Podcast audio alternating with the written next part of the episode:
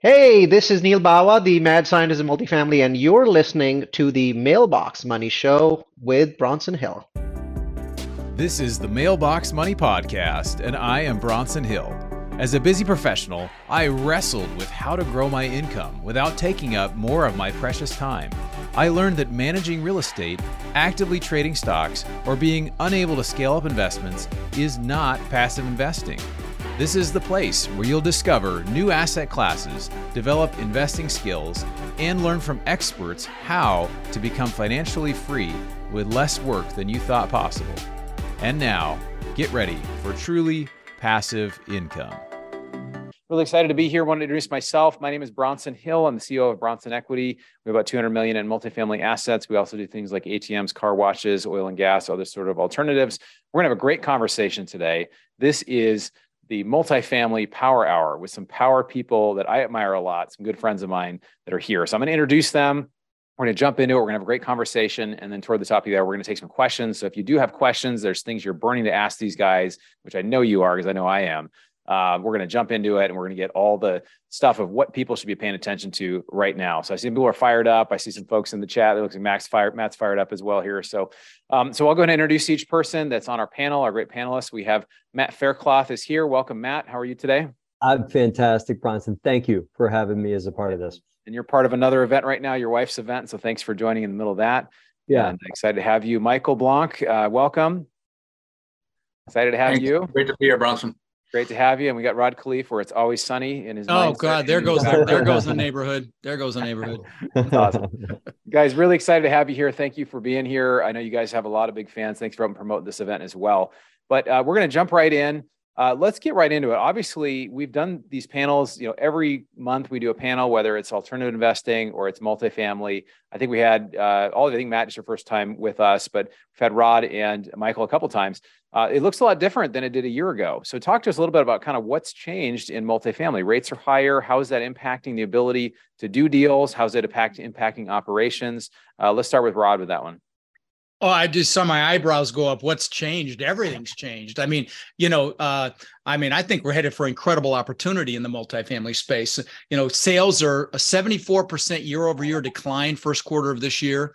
Um, you know, we all know what's happened with the interest rates. And before we started uh, on, before we you dumped us in the um, webinar here, we were just chatting about, you know, there's a lot of fear in the air. There's a lot of operators mm. that that got uh, adjustable rate debt, and uh, you know, there's 1.6 trillion in commercial real estate coming debt coming due by the end of next year.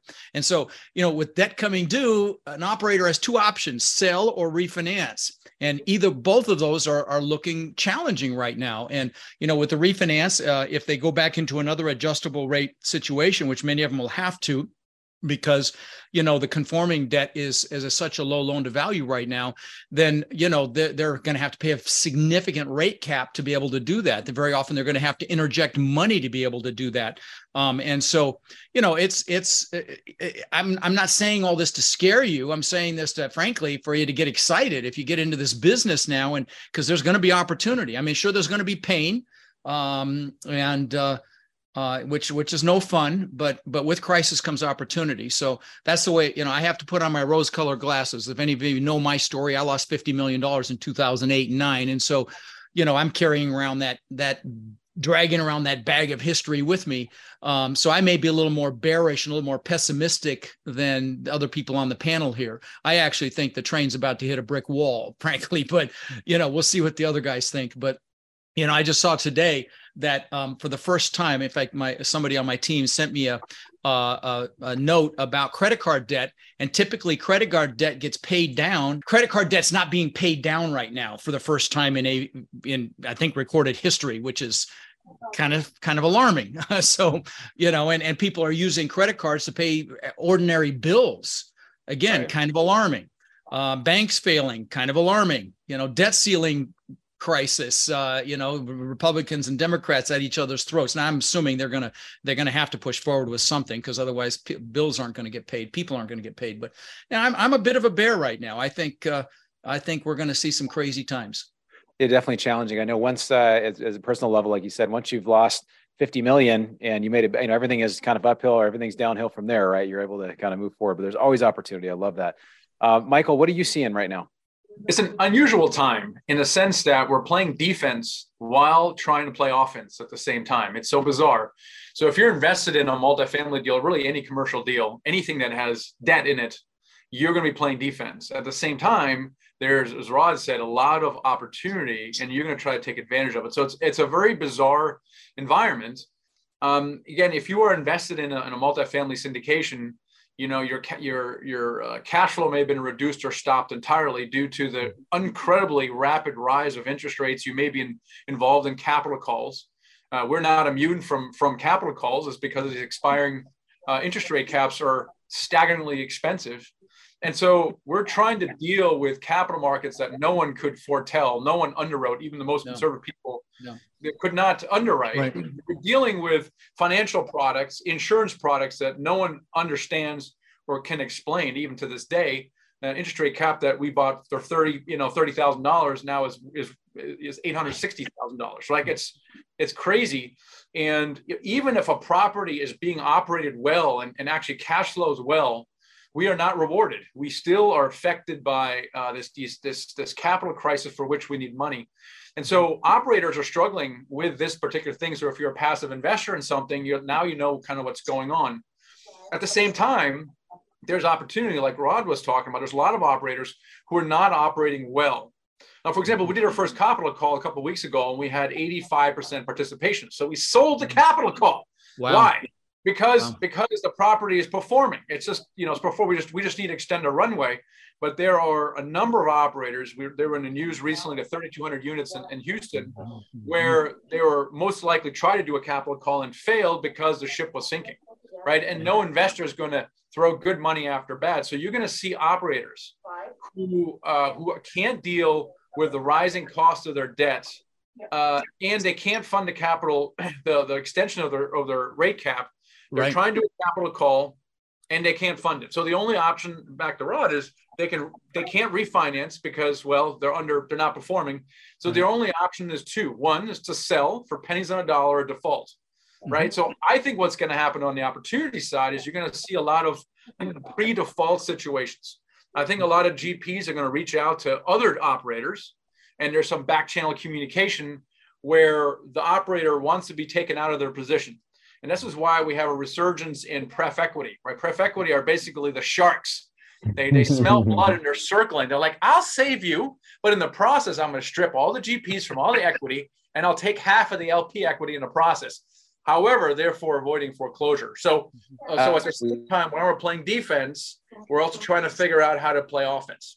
Well, yeah, no, like you said, and and and there are opportunity funds, you know, in play right now. Mm-hmm. Uh, you know, distressed asset funds and, and, private equity, like you said, and and uh, you know, they're they're the sharks are swimming in the water because the blood is in the water. And you know, now listen, you know, there are a lot of fantastic operators out there as well. And I forgot this is more of a passive investor audience, so I, I, you know, I don't want to scare the hell out of you, but you may have a capital call and you have to decide if it makes sense. But but um you know, uh, it, it is it is it, it right now more than ever. Right? Not to hog the, the mic here, but you know, the asset management is critical. Paying attention to you know KPIs is critical, and so the you know the operators that that that really hone in on on uh, uh, management right now are the ones that are going to you know prevail and and really pay attention to to to their metrics and their KPIs on a very very tight basis. Mm-hmm. So, I'll hop in. I think uh, Bronson's on his way back in here, but I just, yeah. but while uh, we're, while we're waiting on that, I'll just throw my two cents. I think that it's like tale of two cities, right? Uh, you've got folks. Uh, we have assets that we, you know, bought or refinanced under agency debt, fixed mm-hmm. for like five, seven years. I got no one problem. that's like, you know, three point two percent, which you couldn't put a gun to my head to sell right now because where am I going to get three point two percent uh, debt, right?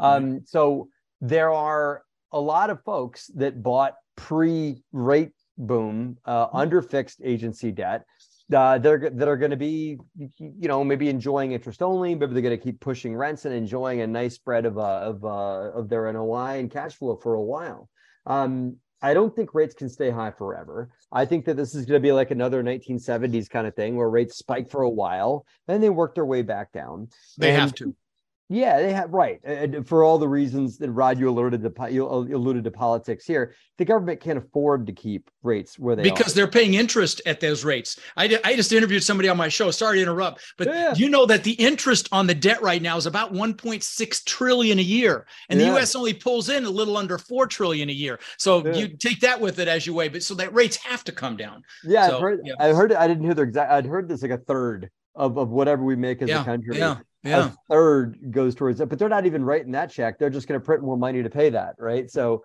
um, but anyway, the government can't afford to keep rates high, so they're going to have to come back down. So there are a lot of operators out there that are like, well, why would I sell in, into a distressed market? You know, why would I, why would I just hold this asset? So I think a lot of folks are going to sit on their pens and not sell if they can. Um, if they can, and there's yeah. a lot of folks that can you know? Right. um, i think the other thing that we haven't talked about yet is there is a ownership demographic. The the air quote mom and pop or the baby boomer generation the the 19 the, the 70 the 70 to 80 year olds that are owning multifamily that that were like the uh, the multifamily og's if you will that own that i'm working with one of these folks right now that owns the building free and clear. And i think that there are opportunities to work with folks like that and get a lot more creative. I mean, the the person that bought the building two years ago uh, on on fixed on floating rate debt is going to have to do you know have the difficult conversation with their investors and do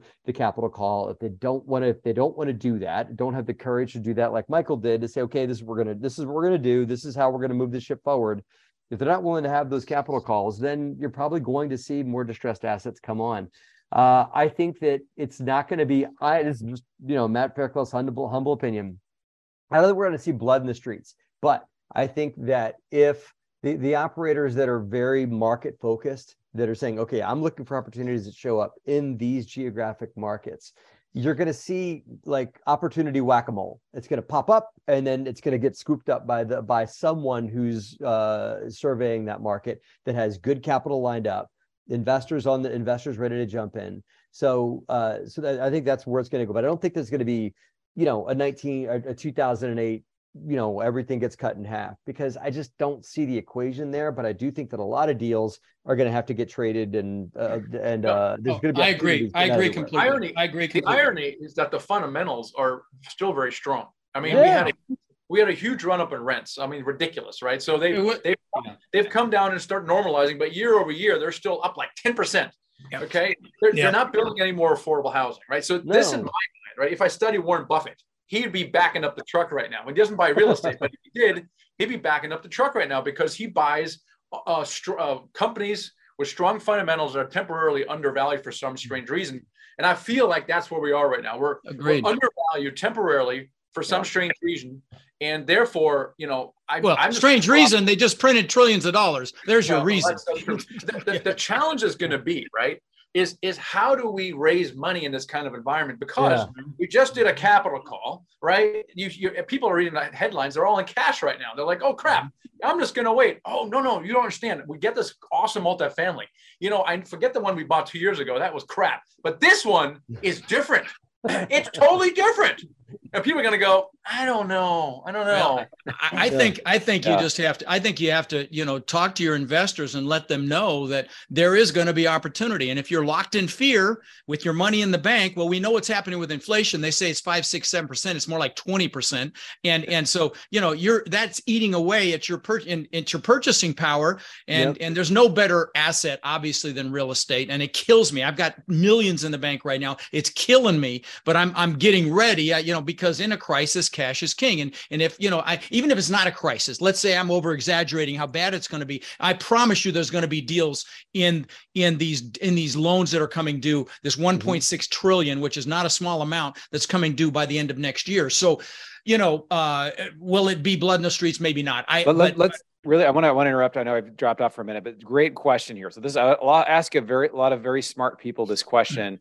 Are you sitting primarily in cash. Do you have a lot in cash? Bloomberg came out with an article and said we have four or five times the amount. The Amer- average Americans, just as a whole, it's like five trillion dollars in cash or in you know financial accounts. It's four or five times what it was in 2020, which was the highest. So the confused mind says to wait or wait for a good deal. Do you think it's better to deploy?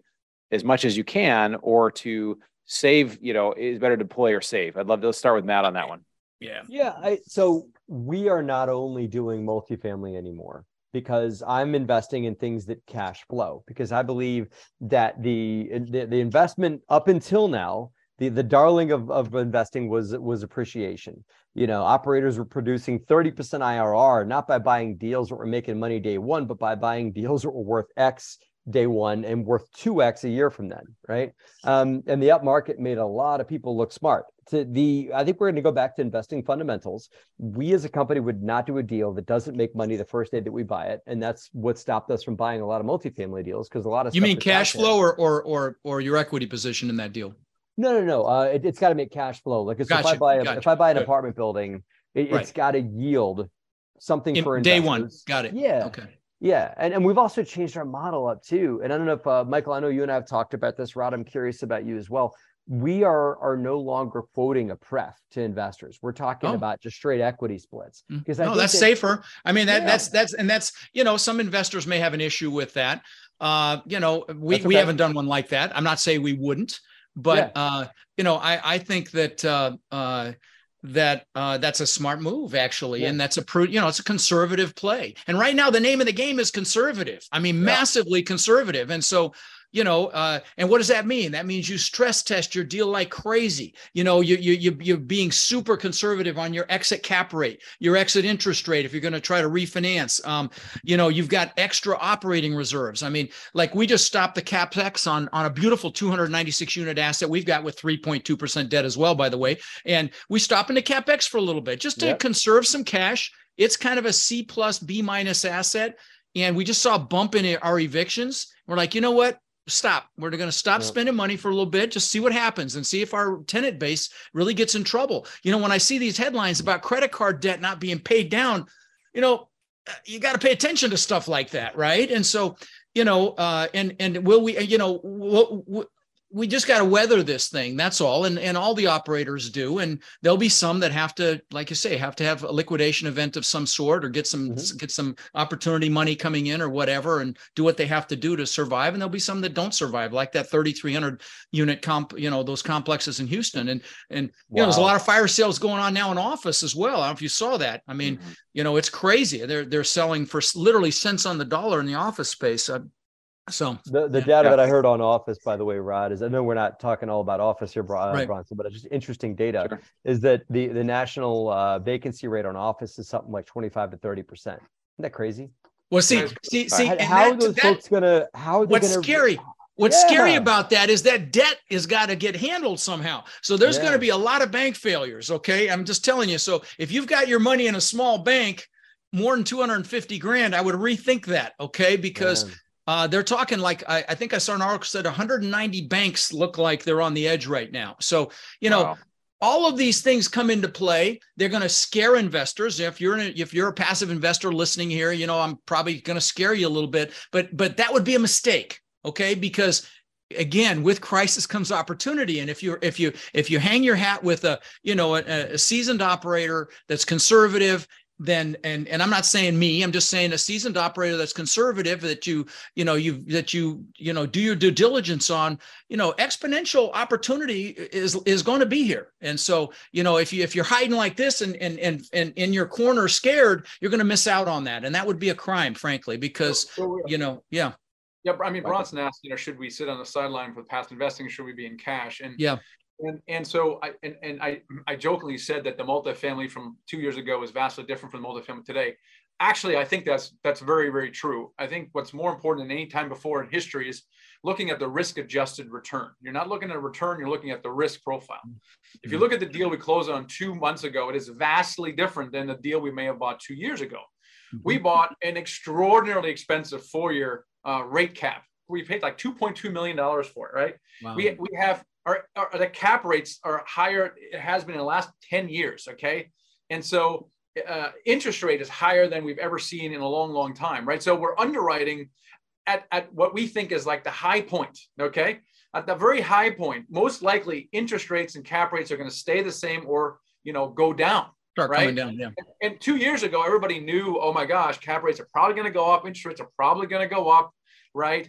And so, so the multifamily that you buy right now looks is underwritten vastly different from a multifamily that was two years ago. And I think as an investor, you have to understand the, the differences and really look at the risk adjusted return on what the underlying assumptions are, how the deal is underwritten, and how how appropriate the deal is given the current market environment. And then you can see you can make your own decision right? Yeah, how so, aggressive or conservative are they are they underwriting this thing? And yeah. you've got to look at that. Another another thing that that another elephant in the room is insurance. I don't know if you guys have seen yeah. this, but in our southern yeah. assets, we're seeing Florida. insane increases in insurance, which which massively impact you know your NOI and your returns. And so, you know, that's another factor that that you have to take into account. Um, mm-hmm. In fact, we've even started targeting um, further, you know, other states that we normally wouldn't target uh, because of that insurance, this whole insurance dynamic. Um, so, you know, that's another factor. Yeah, we're, we're seeing that in Florida as well. Just oh yeah, some of the insurance costs have quadrupled in certain areas, right. and so and, right. and it's interesting having conversations with investors because we're like, hey, well,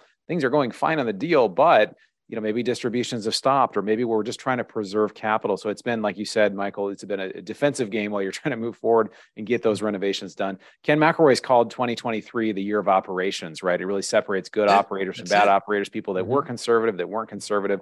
Um, I, this question comes up i've gotten this from a couple investors that have just reached out saying hey i've got a capital call situation. Uh, you know what, what questions should i be asking in this situation mm-hmm. when I contact the operator? What do you guys think, Matt? What what are some questions if there's a capital call? What are some things you should look at? Like, hey, should I put money into this? Is this bad money after good? Or do they really have a plan to move forward here?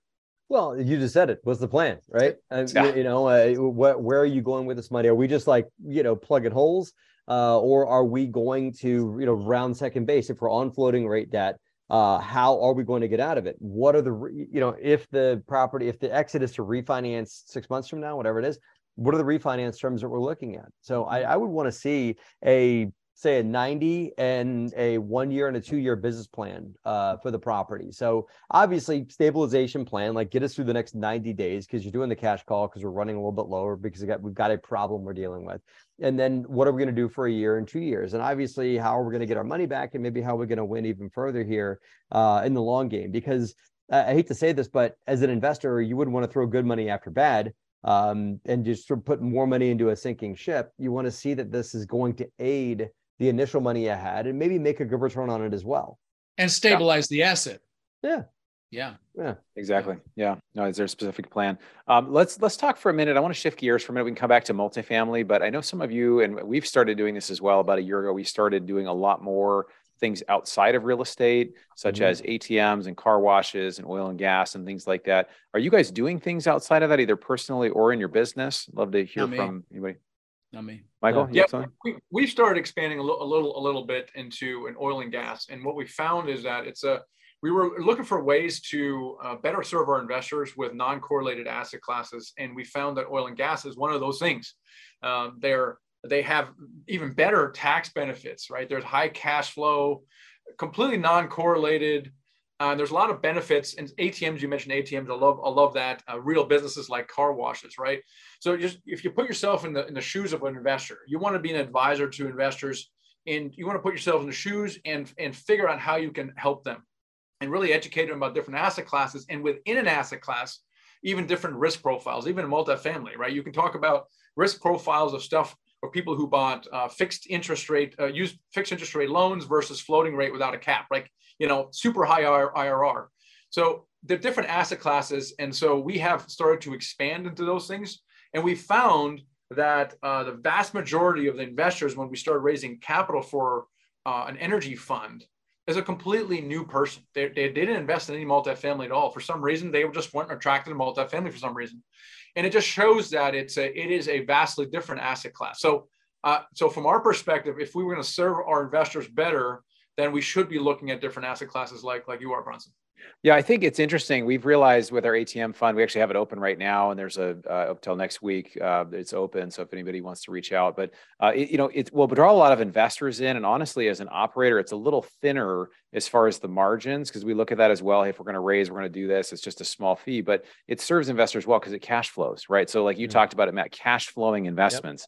Yep. Um, a lot of the cash flow that I had personally uh, in multifamily, it's kind of dried up. And it's not that it's these deals aren't great deals; they're working well. We're going to be refinanced. We'll be able to sell, but it's changed. So I feel like cash flow has a whole nother uh, you know, priority there. And I think right now in multifamily, it's hard to find cash flow. Rod, you look like you're chomping at the bit to uh, say. Uh, yeah, I, I, am just because, you know, when you talk about cash flow, because that's the name of my podcast, yeah. but I, I wrote a book and this is not me to sell the book. I give this thing away for free, but the new, the, the subtitle of the book is the new rules of real estate investing. And this, this is seven years old, but they were the same rules back then. And it's all about cash flow. I'll get students that call me and say, Hey, this, this guy bought this place for 5 million three years ago and I can get it for three. I'm like, I don't care. What's the freaking cash flow? You know, it's all about the cash flow. And so, you know, if you're listening and you're thinking about being an operator, that should be your number one focus. It doesn't matter you know uh, what what it traded at, what it appraised for, you know, uh, unless it's based on NOI and cash flow. Uh, so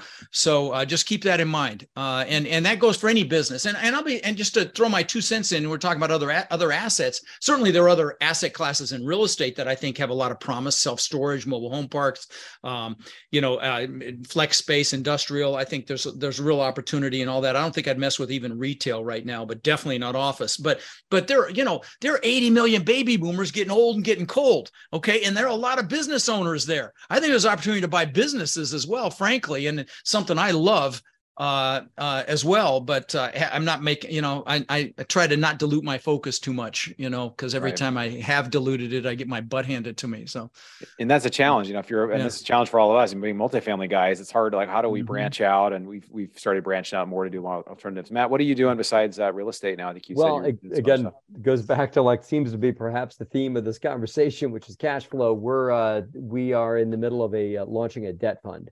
Mm-hmm. Um, so Good we're idea. doing a we're partnering with existing hard money lending company mm-hmm. um, that uh, that that has a good a good uh, ticker to, tape to buy distressed debt or to, or to actually loan. No, we're going to put it to we're going to there's a hard money lending company that's already put money to work. We're going okay. to be partnering with them to put dollars to work. At, oh, interesting. You know, okay. 12, 13% on the street to fix and flippers to folks. Uh, we got a, a deal right now. A guy ran out of gas renovating a hotel needs okay. hard money to come in, needs 800k to get him across the finish line, and it's worth a good bit more th- than uh, than what he's into it hmm. for plus 800. So it's a good deal, plenty of uh, a built-in equity up top. He's got a lot of his own skin into the game. So it's examples like that, and I think that there's going to be people that are going to be running out of gas here and there in today's market as things change, and they're going to be seeking bridge capital. Sure. Folks sure. that are going to treat hard money the right way, they're going to treat it like a hot potato. They're going to get in, they're going to use it, and they're going to give it back. Um, and that so that's that we're partnering with an existing hard money lender. We're not looking to do uh, relief or mez or pref or distressed debt at this point. Not that i don't believe in that but i want to keep it simple. And also i want something that's got a collateralized lien on the property. God forbid sure. we got to take it back if we need to. Sure. um, so that's what we're doing because debt yields cash flow day one. When i get in you know mm-hmm. that that that uh that performing borrower, debt yeah, they owe me a monthly right. check, right? They owe me right. a check, right? The, the day that we issue that loan, they owe me money back. So, um, and I can start pro- uh, producing uh, distributions to investors right after they get into the project. So, we're going to do that as a blend with uh, other multifamily assets we have already. So, not looking to get a multifamily. It's still my passion, still my core. Um, but I also want to produce something that benefits investors from a cash flow right. perspective. No, I think the debt. I think the debt. The debt side is really interesting because then if if the asset doesn't perform, potentially the debt can take over or mm-hmm. potentially you know get it control of the asset, which is is definitely attractive. Let's talk well, for a minute, guys. Yeah, it, I just remember what happened in 08 and 9 and you know some of those lenders that took back assets really you know didn't, didn't make out well. very well. Took the bath. Um, right. God, God, God help us if if we have a crash like that. So. Yeah, and it's interesting with you mentioned the inflationary environment. It's just I think it's a different time because of all this money that's been created. It's almost like the crack boom kind of thing, right? Where it's like, so I guess let's ask that question. The Fed at some point, whether this is three months, it's six months, it's 12 months, it's 24, they're going to start stabilizing rates. They're going to have that first drop of 25 basis points. And what is going to happen at that? I, I have an opinion on what's going to happen, but I want to hear from you guys. Why don't we start with Michael? What's going to happen once the Fed says, "Hey, I think we're good here. We're going to start gradually lowering rates." What's going to happen to lending? What's going to happen to multifamily? Oh boy. Well, I, so in, in in general, okay, here what's going to happen is there's going to be some kind of crisis, okay, brought about by something, another bank failing or whatever, okay, whenever that is, and and so I think the Fed is basically going to stay where they are right now. But as soon as there's any crisis, the Fed's going to bail out the crisis. And they're going to do it with what they always do. They're going to lower interest rates and print more money because it worked so well over the last 20 years. Why, why, why change your MO? And, and that's going to be just great short term for us because inflation long term is fantastic for us. What's sucked the last 12, 24 months is the rapid rise in interest rates and the fear factor. So, so the, the, the risk of lending has gone up. Therefore, uh, lenders have actually increased their lending criteria. They didn't. Their lo- loan to value has gone down, and that has driven prices down. That that thing has driven prices down. It's the lower LTV and the higher interest rates that really kind of crushed the market a little bit. So I think if if there is no crisis for the foreseeable future, okay, interest rates are going to stay low. The, the, the fear is going to squeeze out of the market, and the lending environment is going to start to thaw and normalize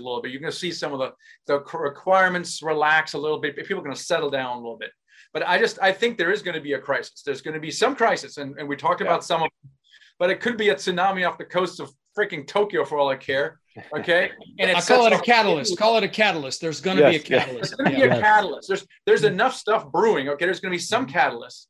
Mm-hmm. And the Fed is just going to bail out. There's no way the Fed is not bailing out a, a, a calamity. It's just they've always done. And so, so what's going to happen is going to it's going to give the, us an us an, an opportunity to get out of some of our capital distress that we're in, refinance and kind of go right for the for the for the moment, and then and then do some other stuff. So yeah. I think that's what's gonna what's gonna happen. I, I, don't I don't see rates going up for very much for the reasons you mentioned.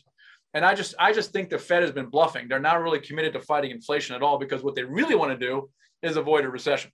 Yeah. yeah. Well, I think I think that ship has sailed, but um, you know, I, I don't know that the interest rates have had that big an effect on inflation anyway. It, it's it's no. you know it's the it's the quantitative tightening the the the the that that really impacts. I don't know. You know, we'll see. We'll see what happens. It's it's a it's a crystal ball thing, and there's so many pieces involved in it. But uh, you know, just a lot of these a lot of these things that are happening, like with the credit card debt, with uh, and um, this the the really the globe the U.S. debt and and that rising and the interest on that debt. It's just some, you know, I think there's just a lot of ca- potential catalysts for for uh, the the spending limit or the the borrowing limit that they're fighting over right now.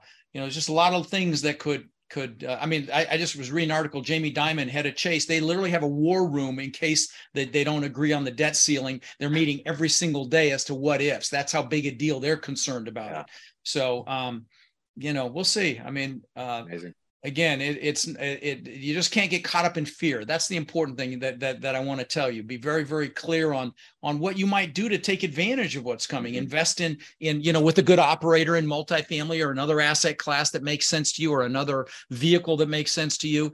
Uh, you know educate yourself if you want to do it yourself. Um, but uh, you know don't don't don't hide your head in the sand because there will be incredible opportunity regardless of how it shakes out that's great thanks rod what about you matt what do you think's coming when rates start to stabilize and come down slightly? I know you well, laughed when you asked that question. You laughed I, twice. I, I, my crystal ball is broken, man. I mean, like it's one of those things where it's like I have no, I have no freaking idea, man. You know, I mm-hmm. mean, I don't think a lot of people thought that rates were going to go up as quickly as they did, um, or the domino. You know, I mean, it's it's easy to hindsight and say we all predicted this was going to happen, but I mean, you know, I, I think it, it happened really freaking fast, and so I think that whatever happens is going to happen really freaking fast again as well. And I think Michael nailed it that some catalyst will happen and that'll cause what Rod alluded to to be, you know, the credit card debt and a lot of other things. If you look at COVID, that was a thing that happened. Mm-hmm. And what COVID and what that singular event did, it accelerated things that were happening already. And so the the next catalyst will cause other dominoes to fall. So maybe cause default on the credit card side, maybe cause a, a bunch of other banks to fall apart. I think that we're going to limp along until there is another major event. You know, yeah. I, I don't believe the government's got the courage. To, they're, they're going to play chicken all the way up until like, you know, May 20, May 29th. The media is going to have a field day with it, and they're going to sell lots of advertising for us all watching, you know, Bloomberg to see what happens, right? And then they're going to work it out. Um, they have to. They have to. Uh, just yeah, that's a given. Yeah. It has to get worked out. To me, I've had investors come in. Well, what if they don't? Well, they they it's it's not worth discussing because the ramifications of what would happen to the government. What we're talking about happening is the government not being able to pay its bills anymore, right? right.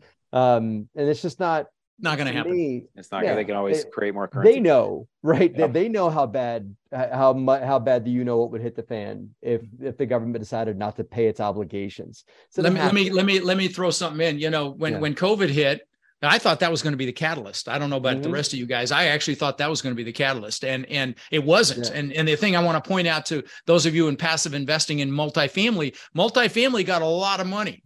Industrial didn't get money. Retail didn't get money. You know, uh, uh, office didn't get money, but multifamily, and we got hundreds of thousands of dollars in rent relief for our tenants uh, Mhm. in in some of our C class assets. So you know, that's kind of uh, you know and i want to point something else out even in the great crash of 2008 and 9 multifamily rents exceeded pre-crash levels within three years less than three years of that Mhm. crash so you know multifamily is a pretty solid freaking asset class it really is uh comparatively you know to other asset classes Let me let me piggyback on that real quick, Yeah. Yeah. if you don't mind. There- Sure. there is a core. I don't think that my company, DeRosa Group's the one to do it, but maybe somebody listening here is to do it, or maybe one of you guys, right? There is a amazing correlation between the housing crisis we have in this country, which we still need more housing. We, do- you know, even Yeah. with everything happening, we need more places for people to live. sure. right? And cost of living has gone up, and so there's there, there's a good yield that could be that could be made in creating places for people to live. That's one thing.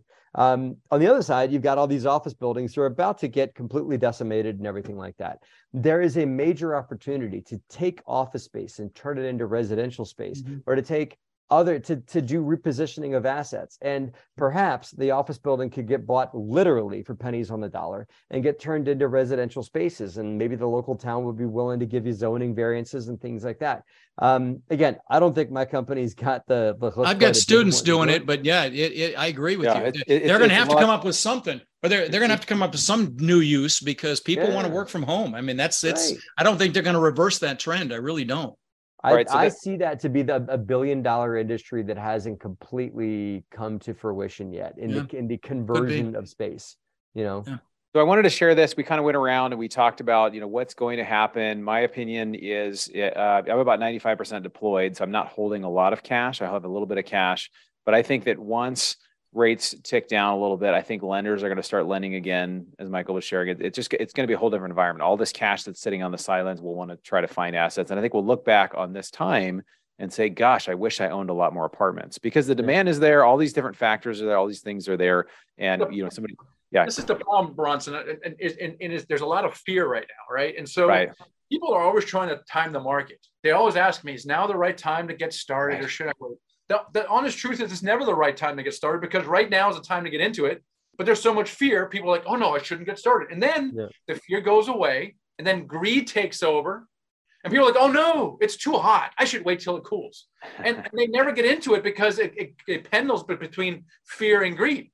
Yeah. Right. Here, here's the bottom line. If the freaking numbers make sense, it doesn't matter where you are in the cycle. If you're con- right now, you've got to be more conservative. Would you agree with me, Michael? I mean, it just doesn't matter. Yeah. You just you just got to get started. And and and if you're going to do it, you know, obviously you want to be more conservative today.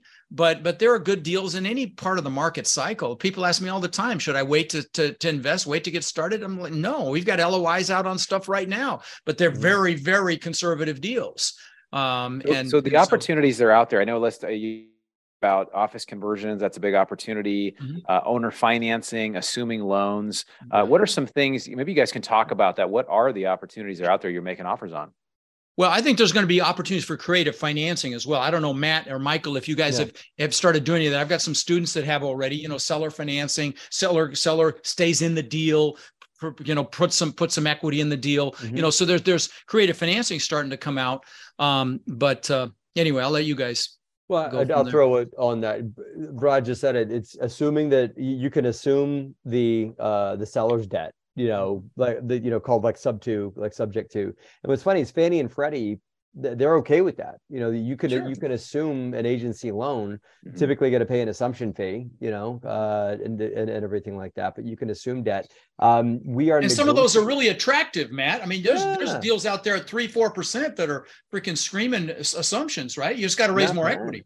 Yeah, right. and then that's okay, right? Maybe you're buying it for fifty percent uh, LTV. I'm not going to put a supplemental, uh, like a second mortgage on it, because that's going to cost me seven or eight percent, right? Mm-hmm. Um, but but I'll just raise more and uh, and, and buy it uh, with a lower interest rate on it. But there's another one that we're negotiating right now, where, as you said, the seller would stay in the deal uh, at a minority equity position.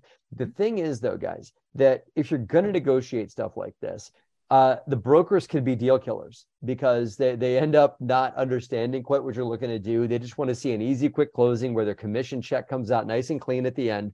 Um, and that. So I found that the only way you can get really creative to make real deals happen is to get in front of the seller direct, yeah. you know, and and have a heart to heart. Let's make this happen. I, I can't tell you how many deals I've closed in my career just sitting with the seller over a beer and figuring it out. You know, um, yeah. And and and if, if the broker was involved in that, it, it would have gotten a smoke bomb thrown into the room because they don't trust that it's going to close and their precious commission is going to happen, right? So it's it's less impactful yeah. on the larger deals. On the yeah. smaller deals, you definitely, if a broker is involved, forget it. It's it's very difficult to do it. On the larger deals, you know, there's usually enough money going in that the broker is going to get paid, and you know yeah. they're a little more sophisticated. But I agree with mm-hmm. you. Yeah. Yeah.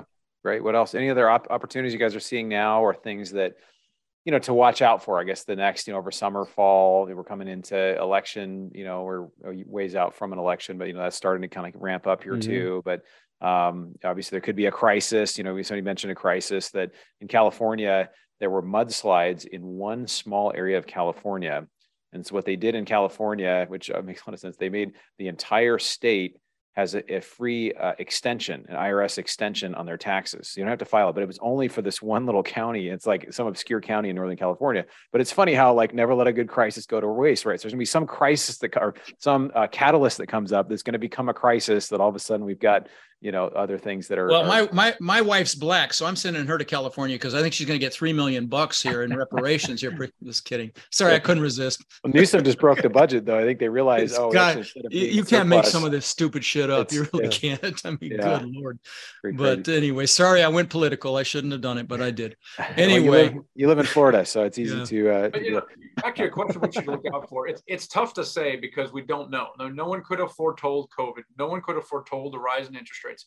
I mean, yeah. the thing that we're doing is is just trying to be as conservative as possible. Yeah. So that we have we have we have multiple points of failure. So mm-hmm. in other words, for for us not to operate profitably means that there have been multiple points of failure along the way, which is very unusual. I mean, it's an unusual environment we're in. But but you know that's the best thing you can do. The, the other option is simply not to do anything. And for me, that's not an option because one should always, as an entrepreneur, figure out what how to make something happen, how to turn something an opportunity. Yeah. And so I just think you gotta you gotta do the best you can with what you're handed at the time, and that is to make uh, do conservative underwriting and but still get the deal done. And it, it served us well up to now, uh, uh but this and it and it worked, would have worked great in 2008 as well, right? I mean, it, 2008 wasn't nearly as bad as uh, as the environment we were in the last 12 months. Now hmm. it'll be interesting when we sit here again a year from now and look back on this, Bronson, I'd be curious to see what we say, right? Because it, it could go either way. It could be a complete crap show, right? Where yeah. the, the world goes to hell in the handbasket, or we're like, oh, phew, that was actually yeah. pretty good. Multifamily did really, really well, like it did in COVID. We, we don't know. Let's do the best we can. No, I, I, I, agree with you. I agree with you. But like like McElroy said, it's it's right now it's super tight asset management. Like Michael, you're looking yeah. at every possible scenario. You're looking, you know, that's what an entrepreneur does. An entrepreneur doesn't die until they, like they're like a shark until they stop swimming. You know, and and, and right now yeah. mindset is so freaking important. You know, and and you know, guys, you know, I'm known for that, but but it's uh, it, it's it's right now more than ever. If you're watching this, you're a leader, and right now the world needs leaders more than ever. But as a leader, you got to pay attention to what you're focused on, because whatever you focus on is going to get larger, both positive or negative. So you know you got to be really manage the news, manage the negativity, um, be real clear on what you want. Make sure you've got your goals done. Um, if, you click on my little QR code there at the bottom of that link tree is my goal setting workshop. It's free. I'm not going to try to sell you anything. You know, uh, do, do your goals, get clear on what you want so that you're focused on that instead of all the crap in the news. And, and then you'll thrive through this. Okay. You'll be focused on positive things and you'll have that forward momentum. Just don't get sucked into the fear. Uh, we'll take some questions here in a minute. If you have any questions, uh, you know, just go ahead and put that in the chat there. I've been fact checked. I guess there were many counties affected in California. There wasn't year. So oh. California, uh, we can have a conversation on offline about how great. Stand corrected. Stand corrected. so um, it was all justified. Uh, anyway, I know we have a couple questions uh, coming up. I know people are going to have questions. Go ahead and stick it in the chat here. Uh, you know, should we fill reserve first and capex? I'm not quite sure what that is asking. Um, maybe you can clarify your question. I think I understand there. what I, I, okay. I'm going to take a stab at that.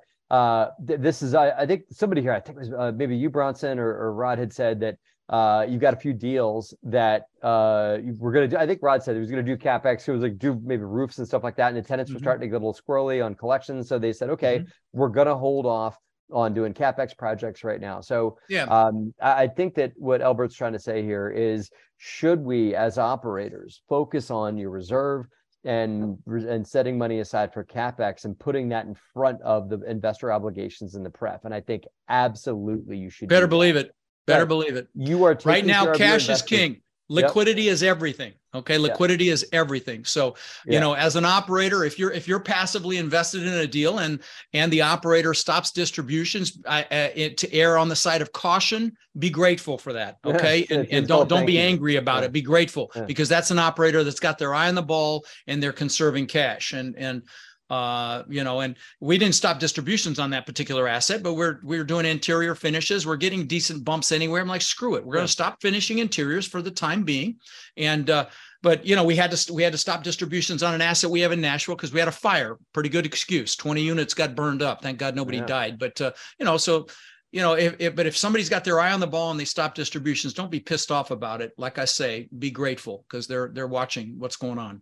Absolutely. No, but you're only taking you're only taking care of your investors long term. If you if you if you fill your reserve your reserve buckets and set some money aside for capex, you are taking care of your investors long term. And the best thing that we can all do is to be transparent with our investors on what we're doing and to say, hey, this is what we're doing. Send out regular communications. We're holding up distributions because this because we're going to fill the buckets we're going to set we're going to you know fill up our war chest here and that kind of thing. Something you said is super important. Communication is critical. Yes. if you're with an operator that's not communicating well that's a problem okay? And and as an operator and if you're watching and you're an operator over communicate right now so that you minimize the fear and the you know people need to hear from you. They need to know what's going on the good and the bad. So. Yeah that's that's really great. I think um you know, right? It's all about pr- preservation of capital, right? Not having a mm-hmm. loss. And again, this has been a lot of unexpected things that happened to have, you know, almost a five percent increase in the federal, you know, or higher in the in the in the rate uh, in a very short period of time. And so, being conservative is obviously very important. Um, a couple other questions here coming through. Um, there's somebody asking about how do I find out about other deals? Matt mentioned his uh, debt fund deal. Um, we have uh, our ATM, oil and gas, and we've got a car wash deal opening up in a bit. I've got our investment club email uh, put that in the chat there. You guys uh, panelists put your stuff in there if you have something you want to add in there too. Mm-hmm. um, what msas currently are looking good for multifamily investing? What parts of the country? Or is it just it, it all depends right? I mean we love texas and florida and the carolinas and georgia but the insurance is just freaking insane right now. So we're actually looking in north georgia tennessee uh, ohio uh, Indiana, you know, uh, markets. I'm in a couple of those markets already, but you know, I'm just, I'm, I don't want to fight the insurance that we're paying right now. So until that settles down, um, you know, that's where we're looking. But uh, yeah, that's my answer. Uh, Mike, you. Well, we're we're in we're in Atlanta area, right? But the, the thing is, there's there's a lot of good markets out there. I mean, really, you're looking at a market that is growing in population, and just the Sun Belt is just growing. It has been yeah. ever since COVID, right? So there's so many different markets that you can go into, go into, and, and uh, it's not one particular market. And you know, before you say well, which one's less competitive, they're equally competitive. so, you know, it. I don't know. You, you got to do your diligence. You want to, you want definitely want a growing market. You want a, a, market that's growing in population and job growth. Okay, and then within yeah. that market, you want to be able to find deals that cash flow. That's why you're not looking in, I don't know, the Bay Area. Let's say I don't even know if that's growing or not, but you're not finding cash flowing assets in there and so that's the intersection, right? So uh, Dallas and, and uh, you know Austin to some degree, and Atlanta, the Carolinas, those are all great markets, right? So I would just say do your diligence and then pick yeah. one of them. Right. A reminder, real quick: this replay will be available um, later tonight. It'll be on our YouTube channel as well as emailed to you, so you'll get some information about this if you want to share it or you want to you missed part of it or came in late. So feel free. Um, there was somebody's asking what percentage of mortgages is possibly going to reset. I think Rod, you said yeah, something. One point six trillion by the end of next year. Okay, yeah, great. Do you know what percentage that is potentially, or is it just? It's oh, I don't know. I don't know percent wise. That's the dollar amount. I mean, yeah. by the way, guys, a trillion is a lot it's of a lot. money. Right. If you want to compare, look at a graph or a picture, a visual of a billion compared to a trillion, it'll blow your mind. So yeah, it's it's significant money. Um, there's a question asking about our car wash investment coming up. We have one coming up next month. Um, real quick, I want to touch base. This is called a private equity roll-up strategy. So basically, it exists in dental offices and in car washes and gas stations and all kinds of things. Where if you have less than ten of them, they sell for maybe eight to 10 times earnings. But if you have 50 of them, they sell for 20 to 30 times earnings, right? So part of the strategy is going and either building or creating more of these car washes, whatever the asset is. And then there's some of these share on the upside with investors as well. So that's called private equity roll up that'll be out next month. Uh, what are some, uh, let's see, I guess red this, flags. From, yeah, the red, red flags. flags. Yeah, I've got I've got an answer to that. Uh, I've got a free resource. Uh, if you write this down, uh, it's questions you should ask a GP before investing in a deal. It's about 52 questions there. That'll really help you, Ch- Chaitanya. Um, if you text GP questions to 72345, uh, I mean, I could go through some of them if you want me to right now, Bronson, but that's a great resource. GP questions yeah. to 72345. Um, it's a free thing. And again, I'm not going to try to sell you anything. It's just a free resource for you. Sure. Um, no, that's great. We definitely can follow up on that. There's more questions too. Um, mm-hmm. What are some key risks? Um, I'll put this out. I have some thoughts on this because we do a lot of alternative assets, but what do you think are some key risks to look at when investing in ATMs and oil and gas and, and other types of alternative assets that you're unfamiliar with? It, for me, it's shiny nickels, right? I mean, like if you if you're investing uh, because you're bored or because you think, oh, multifamily is not hot. If you feel like you're, you're that you're speculating, then you're not investing and the operator you're investing with if this is something that it's not vetted and researched without like an operations leg of the business then that then that person raising the capital is probably speculating also. The last thing you want to do is go taking your hard-earned money to the roulette wheel of investing right now because um, you're likely going to lose with all the changes that we just talked about. So i think that do your own homework and make sure that the operator you're investing with has also why would you give your hard-earned money to someone without having a basic understanding of what yeah. it is? Okay. Yeah. Come go yeah. to Michael's event. His is coming right up. I've got one coming up in September in Orlando, three-day event. You know, even if you're only going to invest passively, don't give your hard-earned money to someone without having a basic understanding of what it is. That's just that's the definition of crazy. Okay. So so you know, again, you can invest passively, but if you've got a basic understanding, you'll be able to protect yourself and have, you know, and and and at least have an, a basic understanding of um, you know the the asset class be it be it atms be it oil and gas be it multifamily. You know if it's multifamily come to michael or my boot camp and and you'll you know drink through a fire hose yeah. Yeah. And I think too, I actually have a book coming out shortly about this, about how you analyze deals outside of real estate or the sorts of alternative assets. And it really works the same as it works with real estate as you look at the market. So what is the market for, you know, we buy in Jacksonville, Florida or whatever for multifamily. What is the market for ATMs or what's the market for oil and gas or what does that actually look like? Is there a growing market? Is there demand for it? What, how does that actually look? And then who is the person or the team that's actually doing this? Have they done it before? Is it a rinse and repeat? I mean, there's a lot of steps to that, but you figure out, you know, what's the market, what's the who's the operator, what's their experience, and what is the actual deal? Does it make sense? Warren Buffett mm-hmm. says we only do deals that we understand. We don't, you know, for mm-hmm. years he didn't invest in a lot of tech things he didn't understand. So only do things that you understand. To Rod's point, anybody have anything to add to that? We should all go buy Bitcoin right now. Yeah, because I'm sure you know, everybody, just, everybody you know, funny. I was just Bitcoin. literally all listening. understand how that's working, right? We didn't think of a disclaimer on this. We didn't think of a disclaimer the, that says anything we say here is just our opinions. Don't I, I was literally just listening to a billionaire, billionaire named Saylor last name Saylor about Bitcoin, literally just before this thing. Because what, what you know, he say now? There's no way he's still a bull. What's that? There's no way Saylor is a bull for Bitcoin.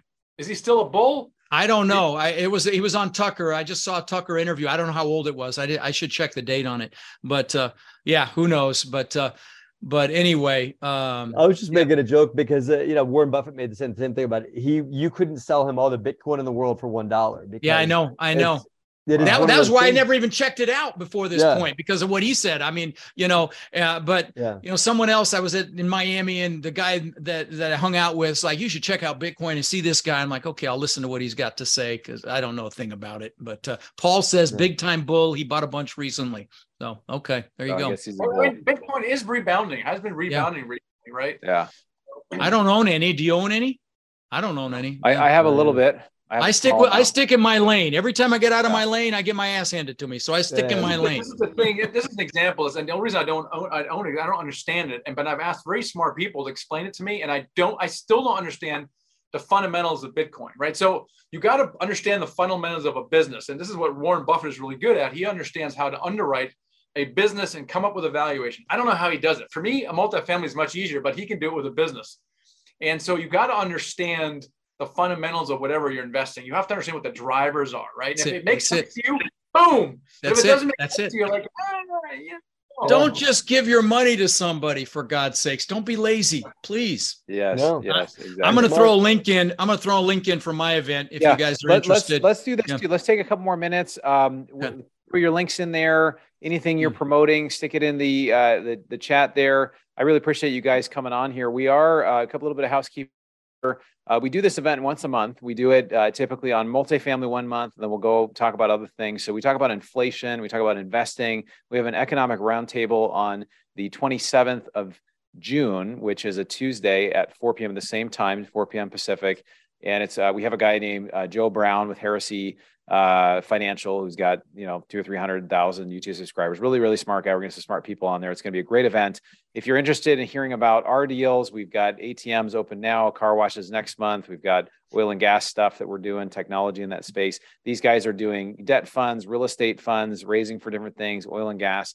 Please, please reach out to them. Michael's got his event coming up. Rod does as well. Matt, do you have an event that you're doing as well?